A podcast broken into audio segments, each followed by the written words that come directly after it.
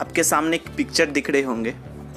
ये जो पिक्चर है ना, इस पिक्चर को अगर गौर से देखेंगे, अगर आपका पास नज़रिया अच्छा होगा ना तो आप इस पिक से अच्छा चीज़ सीख सकते हैं। इस पिक से आप ये सीख सकते हैं कि एक इंसान का लाइफ के साथ अगर मैच करेंगे कि एक इंसान का लाइफ का जब जीने का उम्मीद ख़त्म हो जाता है ना, उसी जगह से अगर वो चाहेगा तो एक अच्छा नज़रिया के साथ, उसी जगह से एक नया उम्मीद और एक नया मोड़ घुमा के ना, एक नया एक न्यू एकदम लाइफ का टर्न घुमा के लाइफ का एक अच्छा वाला मोड़ चुन सकता है।